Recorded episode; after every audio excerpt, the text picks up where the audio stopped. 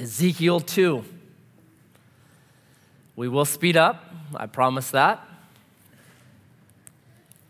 We're going to see some themes that, as we go through this book, they're going to come up again and again and again and again. One of them is Ruach, which is often translated spirit. We saw that in chapter one. There was a Ruach storm that came out of the north, and on it was the God mobile, and God's kavod, his glory descends, and it knocks Ezekiel to the ground. And that's where we left him in chapter one. So that's going to, over and over, the ruach's going to come up. God's presence with his people in very hard places where it's unexpected is a theme in Ezekiel. That God shows up in Babylon, the most evil city in the world. That the root problem is a problem of the heart. We're going to see that in our study tonight. And it is a theme in Ezekiel. It's actually a theme in the Bible. That what happened in Genesis 3 was there was a little snake that wrapped around the human heart and began to bite us, and its fangs are continually poisoning us and taking us away from the Imago Dei into this selfish, corrupted thing that really dominates most of human civilization. So it's a heart problem. And then the other theme is this where God's Ruach shows up, great work happens. That yes, God is everywhere, but where His Spirit is, there's this incredible work that typically takes place. Uh, and that happens in the book of Ezekiel. All right? So here's what to do tonight. Chapter 2, we're going to look at that. That's His commission. Chapter 3, the verse, first part of it is His authority. Ezekiel's authority. End of chapter 3 is Ezekiel's mission. And then we're going to do, do chapters 4 through 7, which are his methods. So we have a lot to cover. Chapter 2, verse 1. This is Ezekiel's commission. So we left, and God's kavod knocks Ezekiel to the ground. Kavod just means heavy. God's weight knocks Ezekiel to the ground, and then he said, God said to me, Son of man, stand on your feet, and I will speak with you. And as he spoke to me, the Spirit, Ruach, entered into me and set me on my feet, and I heard him speaking to me. And he said to me, Son of man, it's really just simply human. Son of man, I send you to the people of Israel, to nations of rebels who have rebelled against me. They and their fathers have transgressed against me to this very day. The descendants also are impudent and stubborn. I send you to them, and you shall say to them, Thus says the Lord God. And whether they hear or refuse to hear, for they are a rebellious house. I love that. they will know that a prophet has been among them, and you'll see why. and you, son of man, be not afraid of them, be not afraid of their words, though briars and thorns are with you, and you sit on scorpions. Be not afraid of their words, nor be dismayed at their looks, for they are a rebellious house and you shall speak my words to them, whether they hear or refuse to hear, for they are a rebellious house. this is Ezekiel's commission. Here's a job I have for you. You're going to preach to this super tough congregation, right? Verse 6. Preaching to them is like being thrown into a blackberry bush and landing on a family of scorpions. That's what preaching to this congregation is going to be like because three times they are a rebellious house. Just in case you miss it, Ezekiel, they're a rebellious house. I'm so glad church is different today. Did you know the average pastor makes it for two years? Yep. Do you know why? Because they don't expect verses four and six. They think these people will receive my wisdom and they will trust me And whatever I tell them to do, they will obey it completely. And they will live fruitful lives and they will send me thank you cards. But that doesn't always happen, right? Ask Pastor Glenn. He's had his car keyed a couple times. The reason why? Because Glenn tells people the truth. And sometimes people don't want to hear the truth. Sometimes they react like scorpions and they want to bite you and sting you. So Glenn used to joke, he goes, I still have one panel left. I'm just waiting. I've got one good panel left. He tells the truth. So, Ezekiel, here's what we find out Ezekiel makes it for 23 years preaching to a congregation of blackberry scorpion people. How does he do it? At least 23 years. That's what we know. He could have gone even longer. How does he maintain ministry for that long? I think it's verse 2. And the Ruach entered into me and set me on my feet. Ezekiel, stand up. God's kavod is waiting me on. I can't really stand up. Boom, the Spirit comes into him and sets him on his feet. This is the same ruach that we saw in chapter one, the same spirit. That word ruach is translated often spirit, wind, breath, that powers the Godmobile, right? It animates it, it enlives it, it gives it strength and power. That same ruach comes into Ezekiel. And if you know the prophets, Ezekiel is the prophet of the Spirit in the Old Testament.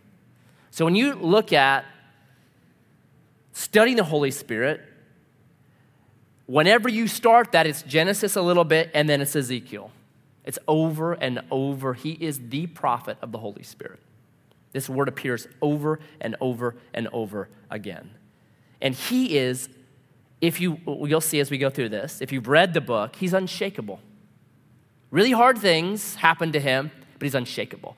Very different than the previous prophet, if you've read through Jeremiah.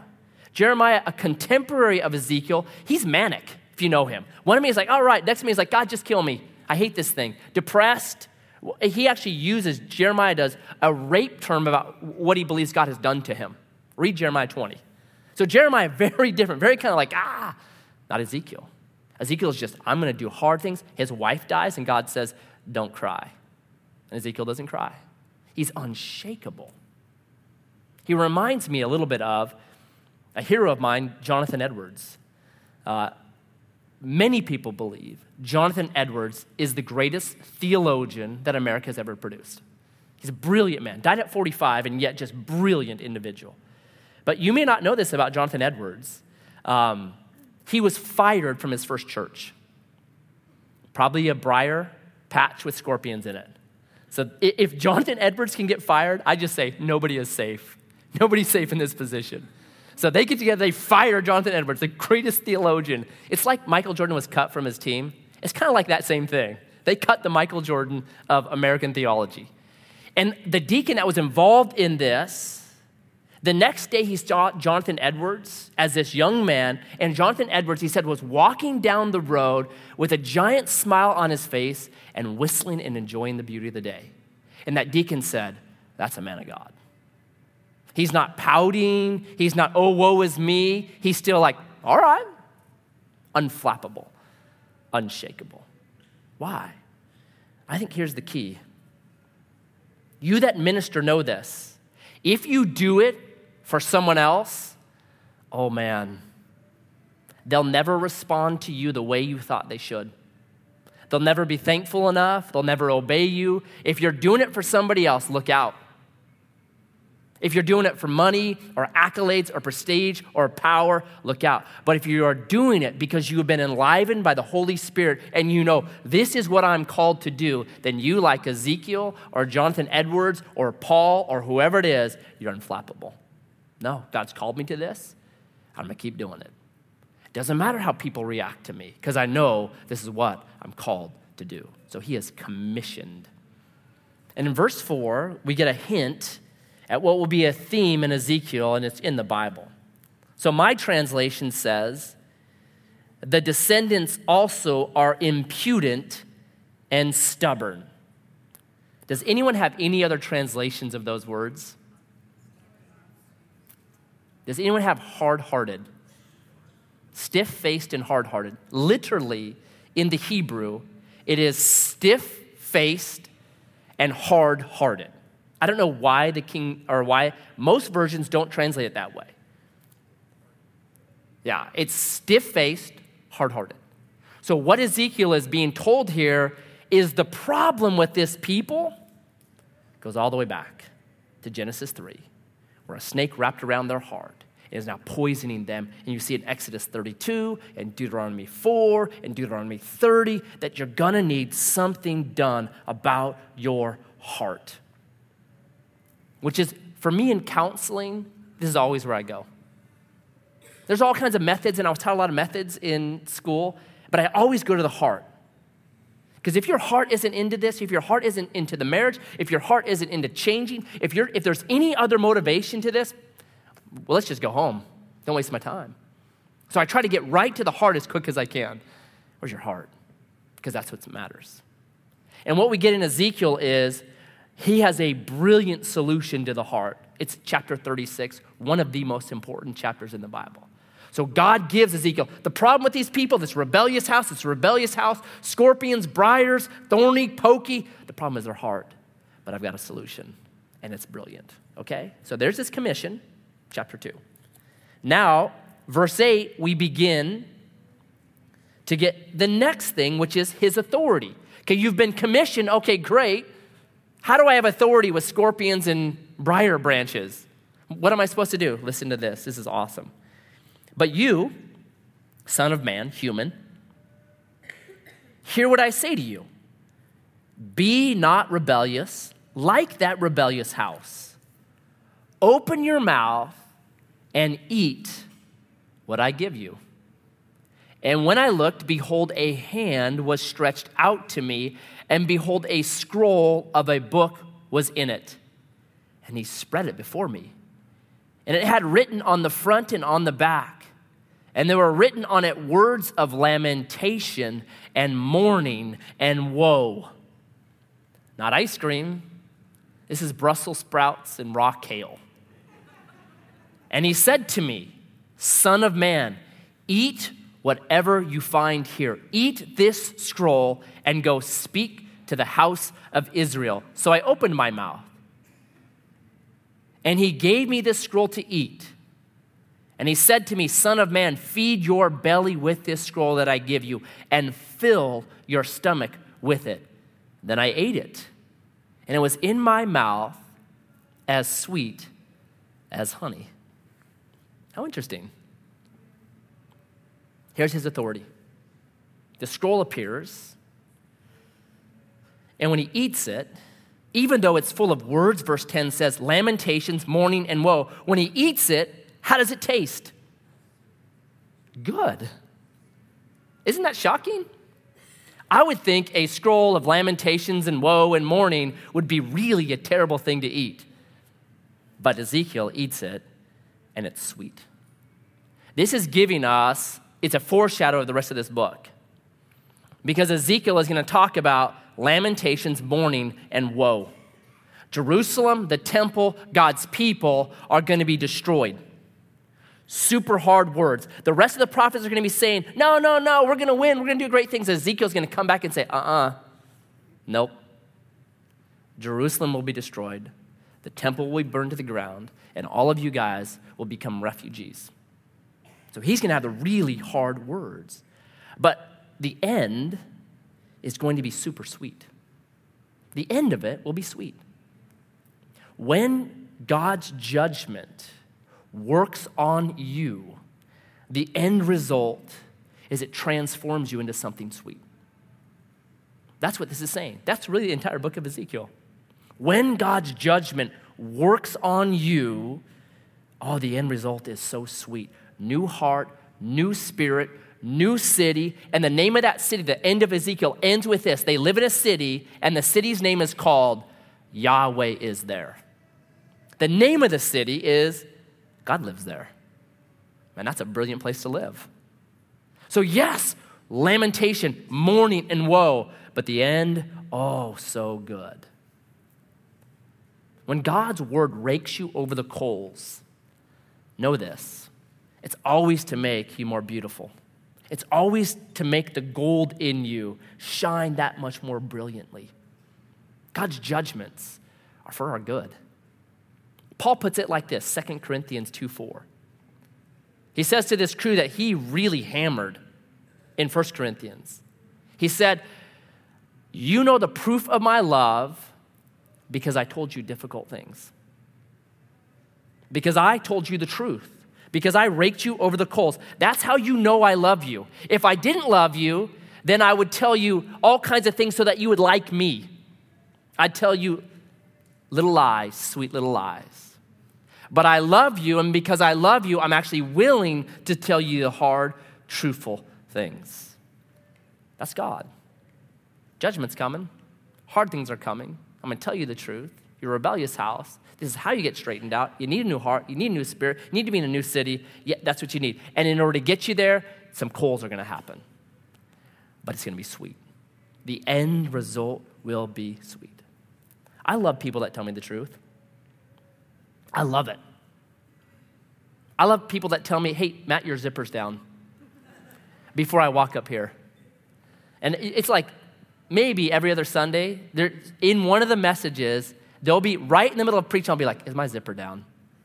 At that point, what do I do? Right? There's nothing I can do. I just have to be like, uh, it's not. It's not. I love people to tell me, Matt, you have something in your nose. Thank you for telling me that, right? I'm going to give you a hug after I wipe my nose. Like, I appreciate tr- an even harder truth than that. Please tell me the truth. Because it proves you actually love me. People that are always flattering, all they want is that back to them. It's, I want you to like me. You liking me is more important than me telling you the truth. Faithful are the wounds of a friend. So here, God's saying very hard things, but I, I want you to end well. By the way, there's another scroll that another prophet eats. Who is that prophet? John the Revelator. When he eats it, what happens? It's bitter. Why is it bitter in Revelation and sweet in Ezekiel? Revelation is the end. That's exactly it. Because Revelation is the end of the line for so many people. And that's bitter. God has given chance after chance after chance after chance. Repent, repent, repent. Angels fly across the sky. Repent, repent, repent. It's the end of the line. And that's bitter. It's a bitter end. Yeah. Hmm. One thing worth report, re- repeating is this What is Ezekiel's authority? It's God's word, right? Eat this scroll. Fill your belly with it. You can just look at chapter 2, Verse 4 You will say, Thus says the Lord God.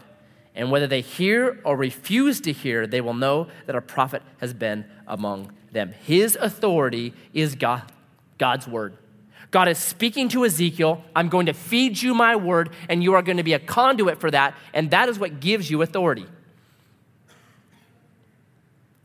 I love the fact that God speaks to people. Isn't that relational? Like God is a relational God. He speaks to these prophets. I want to speak to you, Ezekiel. I'm coming out of the north in my God mobile because I want to speak to you, Ezekiel. I love that. God's a relational God. Oh, come on, Matt. I have a relationship with my dog and he doesn't talk to me. Would your relationship with your dog change if he did talk to you? Absolutely. If you came home and your dog's like, listen, man, I hate it when you grab my face and you're like, oh, you're such a cute little dog. I hate it when you do that to me. You have bad breath, it bothers me. Would you stop? That's gonna change, right? You're gonna figure out, hey, my dog doesn't like certain things. He's not my slave anymore.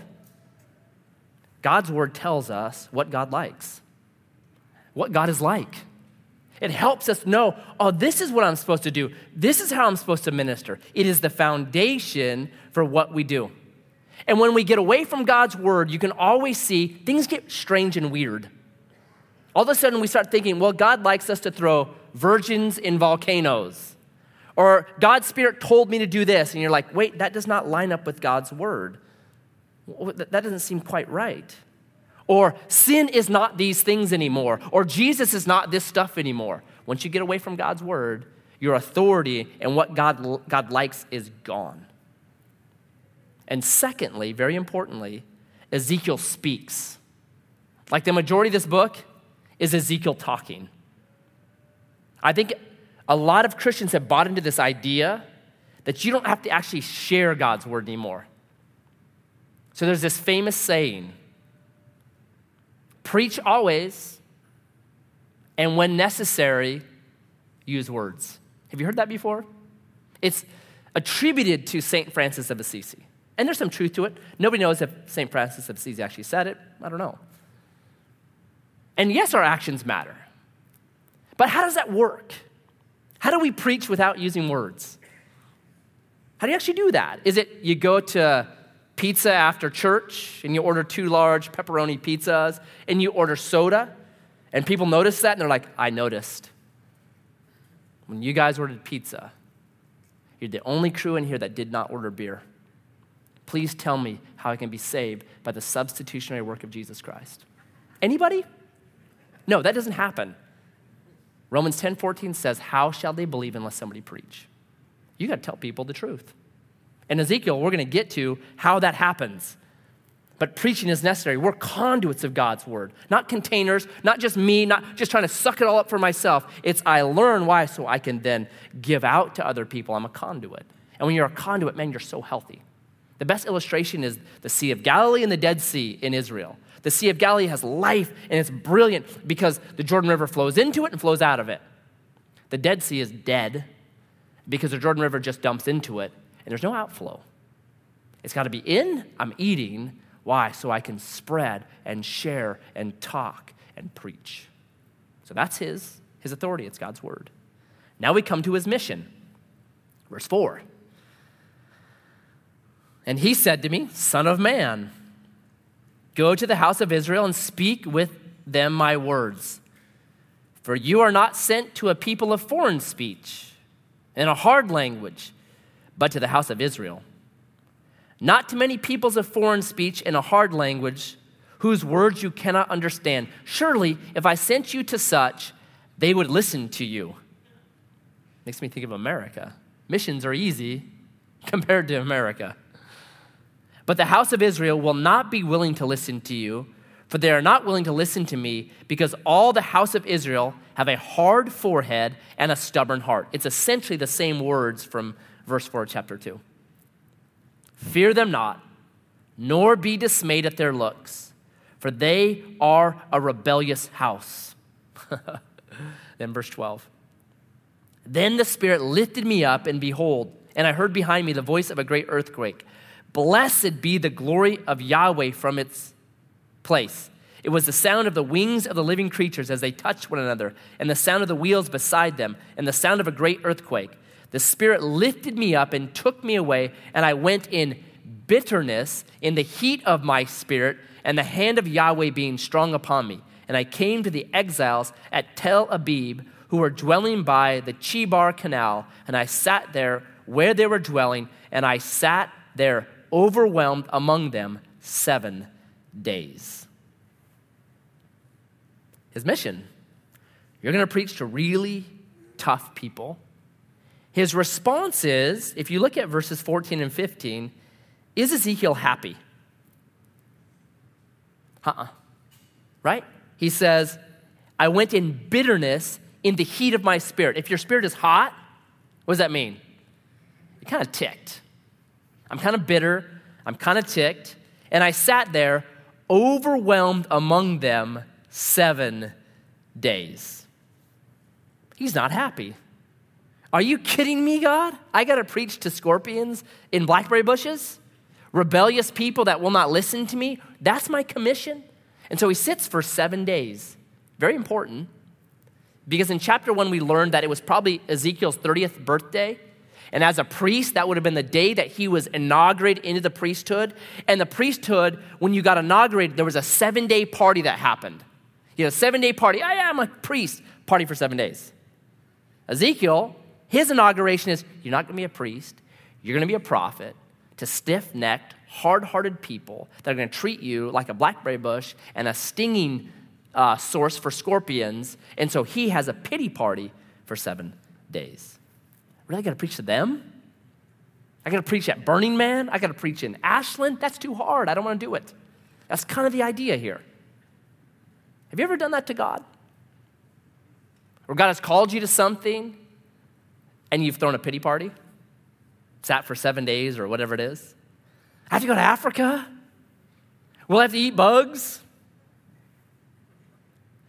I have to be nice to my mother in law on Thanksgiving? I have to forgive my spouse? I have to tell the truth? I have to talk to that druggie? Listen to how God responds. It's brilliant. Verse 16. And at the end of seven days, God like lets him have seven days of pity party. Okay, fine. You want to sit there and sulk? God just waits. Okay. You could be partying right now. And trust me, this is going to work out good. Or I'll let you have your full pity party. I think God sometimes just lets us have a pity party. You want to do it for seven days? Go right ahead. Just be miserable. I'll let you be miserable. After seven days, God's like, okay, finally.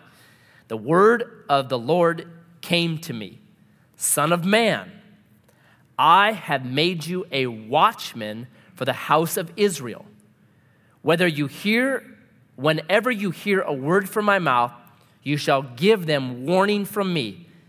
If I say to the wicked, You shall surely die, and you give them no warning, nor speak to warn the wicked from his wicked way, in order to save his life, that wicked person shall die for his iniquity, but his blood I will require at your hand. What did God just say to Ezekiel? No, he said, If you don't do what I'm telling you, I will hold you responsible. Isn't that what he just told Ezekiel? I've made you a watchman. If you do not speak the words that I've given to you, they're going to suffer for their sins, but the end of verse 18, his blood I will require at your hand. If you're going to keep throwing this pity party, listen, bud, I'm going to hold you responsible. that's a New Testament principle. To whom much is given, much is required. Ezekiel, bro. And then he goes on. But if you warn the wicked, and he does not turn from his wickedness or from his wicked way, he shall die for his iniquity, but you will have delivered your soul. You're free. You've been a conduit, you've done your responsibility. Don't worry about it, okay? So, big picture here, and this chapter goes on and on with this same thing. Big picture is this Ezekiel, listen, you're just a watchman.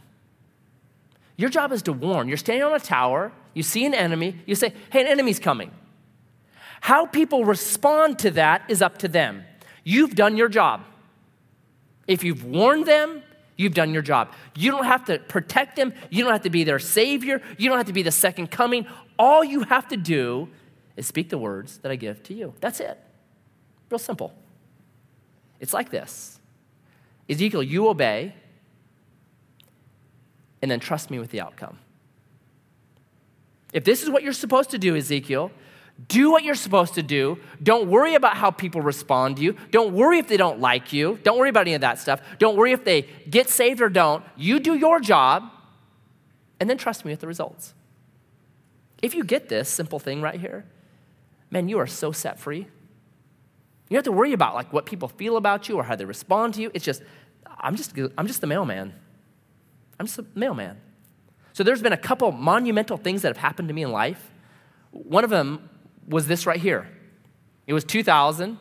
I just returned from the mission field, got married, and uh, I wanted to do a Bible study. And the only Bible study that I could get at that time was at Vintage Suites in the dementia ward. So I could preach the same message every single week and nobody would know it. So it's kind of cool. I didn't, but I could have. So I'd go in there on Saturday mornings. Um, and there was a couple people that actually would come in and they would just, they were there like to bless the people and love on them. And they would sit through the message as well. Uh, one of them was this 86 year old they just, she was just a saint of a lady. She's since gone ahead of me to heaven. Uh, just wonderful lady. And she'd been coming for like three or four months. And after the teaching time, I sang three songs too. Those were the, I sang the same three songs for two years straight because I only knew three songs on a guitar. And they're like, that was such a great song. Did you write that? No, it's Amazing Grace. But, anyways. so, this 86 year old lady said, You know, um, God impressed something on my heart. And I want to share it with you. I said, Okay, go ahead, great. She goes, I have this neighbor that got sick. He's in the hospital. He's in the hospital, in Southern Oregon, up there on Washington Boulevard. So he's in, in Southern Oregon Hospital. And she gave me the, the number and everything. And she said, I, I just would love for you to go visit him. I'm like, oh boy. I mean, what? how do you do that, right? I don't know this guy. Like, I, like I'm like, oh, well, okay. Um, why do you want me to do that? He said, well, he's an atheist. I'm like, oh, well, that's even greater. Thank you. Scorpions and blackberry bushes. Awesome. and I'm like, oh, okay. Well, you know, let me think about that. And, and, and she goes, one more thing. He's really mean.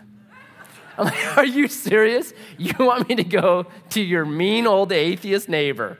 Yes, I just really think he would listen to you. I just have been praying about it, and I think you're the one to do it. So I'm like, oh man. I said, oh, okay, I'll do it. So Sunday comes and goes. Monday comes and goes, and I work right next to it. I work at Met One Instrument. Literally, I'm a block from it. So I'm driving by it on Monday on the way to work and the way home. I don't want to do it today. Tuesday, drive by, drive by. Wednesday, drive by, drive by. Thursday, drive by, drive by. Friday, drive by. I'm leaving. I'm thinking, oh man, tomorrow morning, I'm going to go to this Bible study. This awesome lady's going to be like, did you talk to him like you said you would? So I'm like, okay, fine. So I go into the, like, you know, I'm pretty brave, but this is as awkward as it gets for me. Like, it's like a cold call. Like, hey, how are you? So I'm like, okay, how do I do this? Like, do I have a story? Do I, like, what do I do? So I get to his room, I'm like, hi there. And he just looks at me and goes, who are you? Well, um, uh, I'm a friend of your neighbor's. The old Christian lady? Oh, man. Yeah, the old Christian lady. He's like, well, what do you want? Well, um, actually, I just want to see how you're doing. No, you don't. What do you want? I, I want to share the gospel with you. And there's like this pause. I'm like, where are we going here? And he just said, okay, tell me it. And I wasn't actually prepared for that. So I'm like, well, um, let's see. Uh, let, well, the, the gospel, yeah. Um, Ezekiel was, no, not Ezekiel. Let's see here. You know, I was kind of like, oh, he's actually letting me. So I finally kind of spit out like the Romans road and just, you know, was not elegant, was not good. And they just sat there and looked at me. I said, well, do you want to pray? And he kind of looked at me and goes, yeah, I would. I said, do you want to pray to receive Jesus? Yes, I would. This means you'll be like your crazy Christian neighbor. Yeah, I do. Do you know what that really means? That you're giving your life to Jesus. You can no longer be an atheist. Yeah, I want. Now, let me explain to you that this is not a get out of jail free card, right? I'm like, how is this working? And he prayed and believed in Jesus Christ. Well, I'm just the mailman. Okay, Lord. Sometimes we just say, all right, God, this is what I'm supposed to do. I'm just a watchman. My job is to deliver the mail. And then, Jesus, I trust you with the results. And he does great, great things. That's it. I think we forget, like, how the church was birthed. I was talking to Mark yesterday about this. And I went to school, and there's a lot of learning, a lot of like systems that they put on you. And I always kept Acts 4:13 in front of me. And it says this that the people, all of them, took note of the disciples, that they were unlearned and ignorant men, but they had been with Jesus. Why'd they change Jerusalem? Because they've been with Jesus. Like the greatest message we have is being with Jesus. Yes, we got to sharpen. Yes, we learn things. That we're do- that's what we're doing tonight. Yes, we want to eat and fill up on this scroll. Totally. But ultimately, we're just watchmen that we obey our king and then trust him with the outcome. That's what God's telling Ezekiel. Bro, I know a rebellious house. I've been dealing with them for a thousand years. I know a rebellious house. I'm telling you that. Your job is just deliver the mail and then trust me with the outcome. I think God would say that to some of us tonight. They're trying to make it too complicated or worry about not having enough tools. Just be the mailman. Just be the mail woman. Maybe I should say male person. Just be the male person. Deliver the mail, and then trust Jesus, the king, with the outcome. So that's his mission. Rebellious house. He's a watchman delivering the mail. And then we get some of his methods. I'll go super fast here. Chapter 4. His method is this put on a play and then prophesy. So he gets like attention and then he preaches, which is a pretty good method. Chapter 4, verse 1. And you, son of man, take a brick and lay it before you and engrave on it a city, even Jerusalem, and put siege works against it, and build a siege wall against it, and cast up a mound around it, set camps against it, and plant battering rams against it all around. And you take an iron griddle and place it as an iron wall between you and the city, and set your face toward it, and let it be in a state of siege, and press the siege against it this is a sign for the house of Israel. And lie on your left side, and place the punishment of the house of Israel upon it. For the number of the days that you lie, you shall bear their punishment. For I assign you a number of days, 390 days. And verse 6. And when you've done these, flip over and lie down a second time, but on your right side, and bear the punishment of the house of Judah. 40 days I assign you, a day for each year. So, can you imagine this? Like, you're in this refugee camp, there's probably 10,000, 15,000 people, you know, crammed in, and this crazy dude starts building this model city of Jerusalem, bringing out like little battering rams and catapults and, and siege stuff, and then he lays on his side for 430 days, like playing like all day long. Like he'd be like, okay, Dude's lost his mind. He's crazy. Myron would be like, dude, can I play with you? That looks like a lot of fun. So you start seeing like what Ezekiel's going to be doing is a little nutty. And then on top of that, he's told, verse 9, take wheat and barley, beans and lentils, millet and emmer, and put them into a single vessel, and make your bread from them during the numbers of your day, and lie on your side 390 days, and you shall eat it and your food that you shall eat be, shall be by weight 20 shekels a day. From day to day you shall eat it. And your water you shall drink by measure, the sixth part of an hin. Has anyone here heard of Ezekiel bread? Okay? Comes from this verse right here. And so there's like this idea that it's like this divine recipe for like a cure all. It cures everything. If you eat Ezekiel bread, you'll live to be 962 years of age. Right? If you've read about Ezekiel bread, that's what people say. The truth is this it's a siege ration. This is what you would eat in a siege. He's acting out the whole thing. The amount, 20 shekels, is a tiny amount. It's this tiny amount of really poor quality food in this day. It's siege food. And whenever I see people talk about like the recipe, they never take the recipe the, all, all the way. Because God says, it, when you cook up this bread, guess what you use for fuel? Human dung, right? Nobody has that in the divine recipe though. that doesn't make it in. No, we'll just do this part of it. And Ezekiel actually says, God, listen, I can't do human dung. And so instead, he gets to cook it over cow dung. I'm like, Ezekiel, you need to be trained in the art of negotiation. Because I would have been like, okay, we have this siege ration over here. How about we do Chinese takeout? And then let's see where we meet in the middle. I think I can get a little bit more out of this. So this is, this is him doing the entire thing. He's eating for 430 days siege food, a minimal amount, just about enough to keep a person alive. Because here's what's coming, verse 16.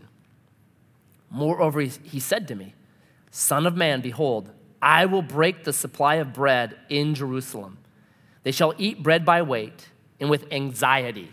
Oh no, are we going to have enough? And they shall drink water by measure in dismay. We're going to run out. And I will do this that they may lack bread and water and look at one another in dismay and rot away because of their punishment. Bad, bad times. That's his play number one. Play number two, chapter 5, verse 1.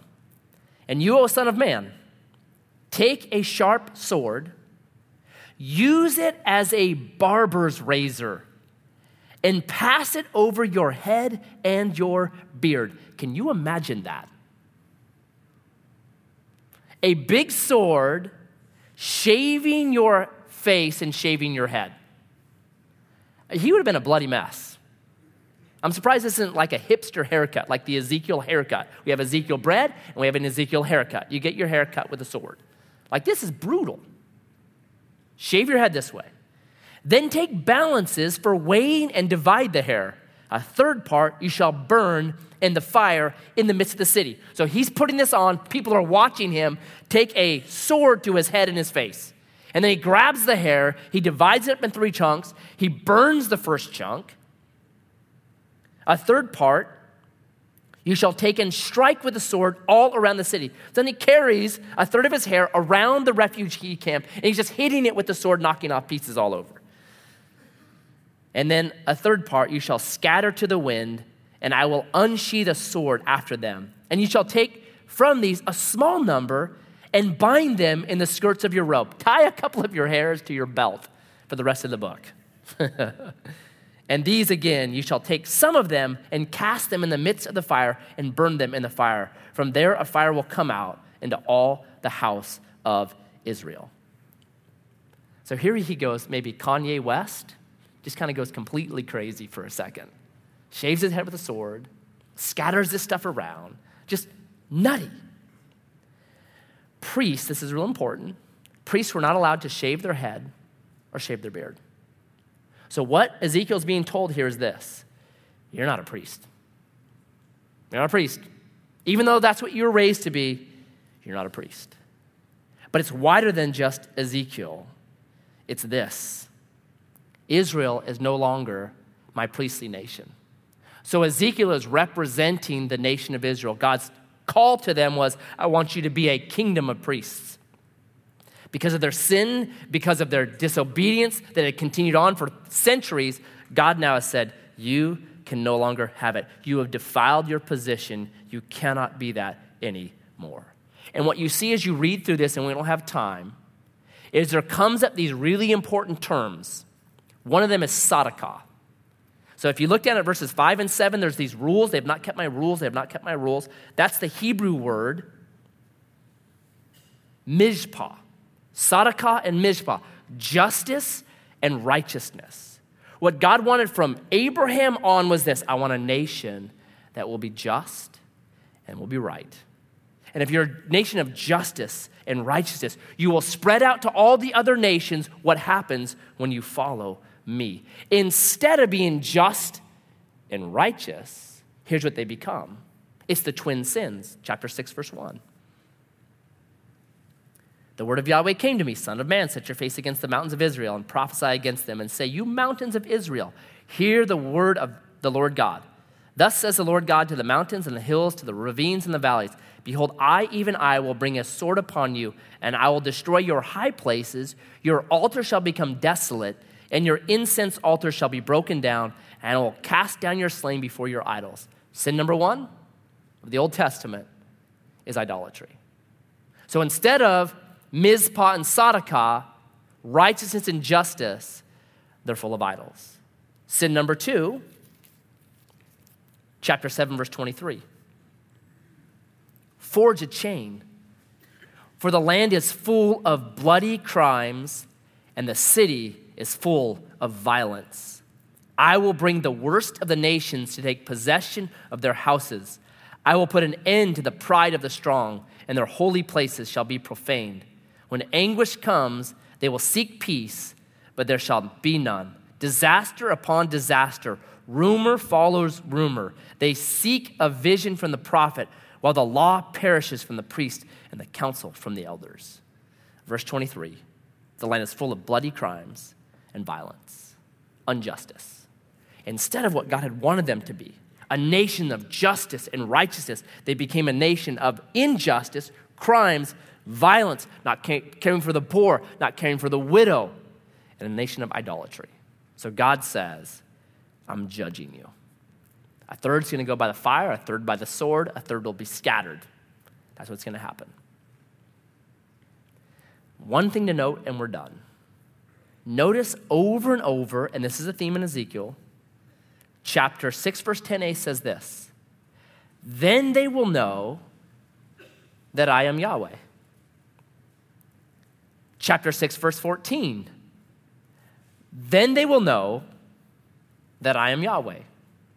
Chapter 7, verse 4. Then you will know that I am Yahweh. Chapter 7, verse 9. Then you will know that I am Yahweh. Chapter 7, verse 27. The king mourns, the prince is wrapped in despair, the hands of the people of the land are paralyzed by terror. According to their ways, I will do to them. According to their judgments, I will judge them, and they shall know that I am Yahweh. He repeats it over and over and over and over and over again. When I judge my people, then everyone's going to know that I am Yahweh. Why does God say that? Why would judgment cause people to know who He is? Seems the opposite to me. But God makes sure and repeat it over and over and over again. It is my judgment on my people that's going to let the nations, let Israel, let others know that I'm Yahweh. It's a theme, actually. In the book of Exodus, when they're released, God judges Egypt. And over and over, he says this This is how the people in Egypt will know that I am Yahweh. So, what's going on? Real quick, 2,500 years ago, when people thought about gods in the ancient Near East, this is what they thought there was territorial gods. She had a god of Oregon, the god of rust and rain. You had a god of California, the god of sun and melanoma. You had a god of Idaho, the god of AR 15 rifles. You had a god of Louisiana, the god of Mardi Gras, whatever, right? You had different gods with different kind of things, and they protected their territory. And so if your people were in your territory, they got protected by that god because it's his territory, his stuff, hands off. And the gods would battle each other through kings and through people and through whatever. So, so that's what they believed. They had this kind of thing, right? Well, Yahweh comes and says, Not me. There's no boundary for me. I can go from Jerusalem to Babylon if I want. I'm not limited by boundaries. I am the creator God. I go wherever I want. But more than that, God says this I'll actually bring judgment on my own people. Now, why is that? Because the other gods of the lands did not do that. They protected their people because their people fed them. You know, there's all these stuff that. But God here says, they're going to know that I'm Yahweh by the fact that I actually judge my own people. Why is that? Here's why it's showing that God is a God of justice. I bring justice on whomever. I think this is radically important. I was in a conversation with a guy who said this Look, the Bible and the Quran are the same. They say kill people. And my answer to him was right here God's justice. It was actually this exact thing.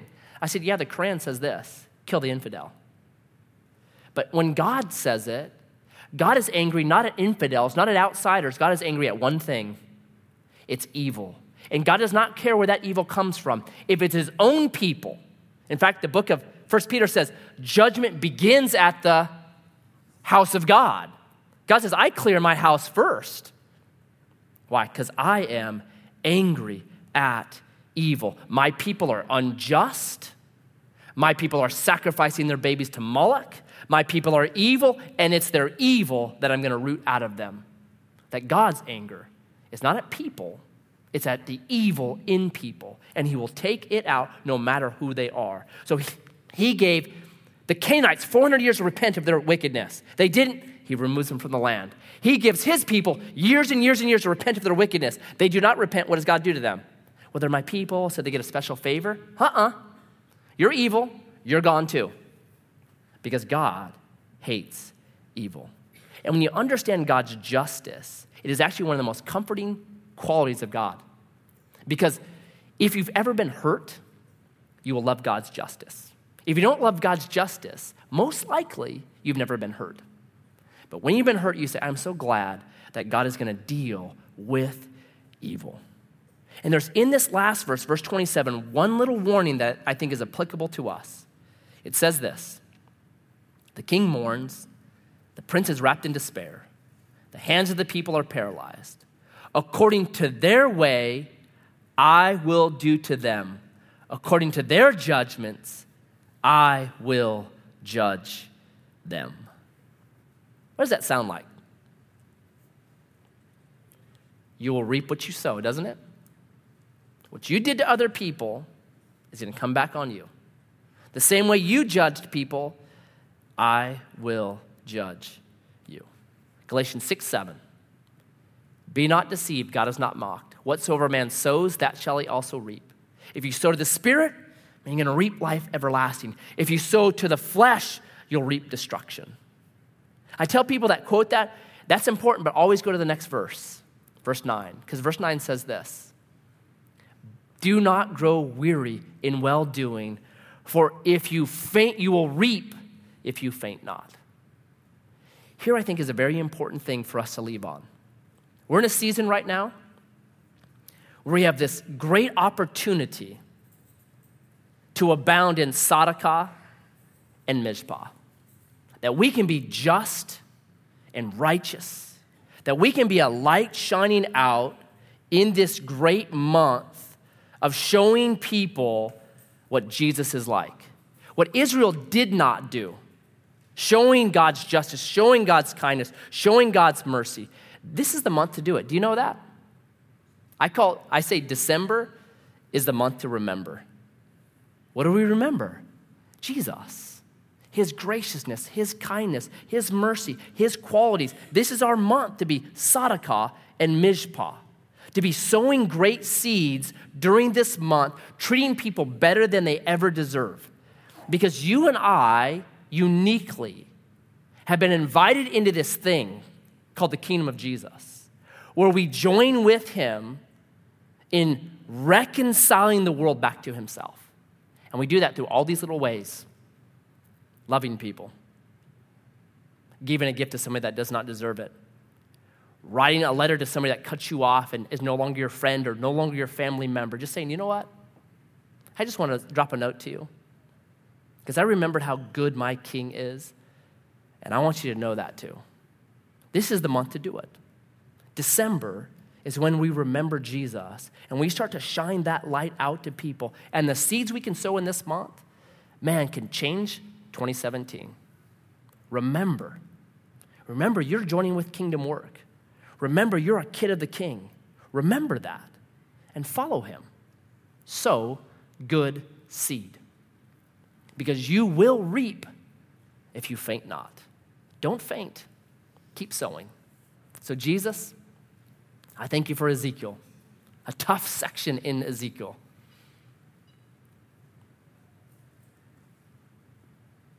and where Israel failed because they needed heart surgery, Lord, for each of us in here that love Jesus, you've done that heart surgery. We have the ability, we have your Ruach now, we've been given your spirit. We have everything that we need for life and godliness. And so I pray for Wednesday night. I pray for each of us in here I pray that beginning tomorrow, December 1st, that December would be the month to remember you. To remember your incredible forgiveness. To remember your mercy and your grace. To remember your generosity. To remember your kindness. To remember your bigness that we would be reflecting that as image bearers of Jesus, ambassadors of Jesus this month in Grants Pass, in our homes, in neighborhoods, in workplaces, at the restaurant, wherever we, we are at, Lord, that we would, by the power of your Spirit, in the month of December, be planting a crop that makes Grants Pass beautiful. So fill us, empower us, I pray. And I ask this in Jesus' name. Amen. Amen. God bless you guys.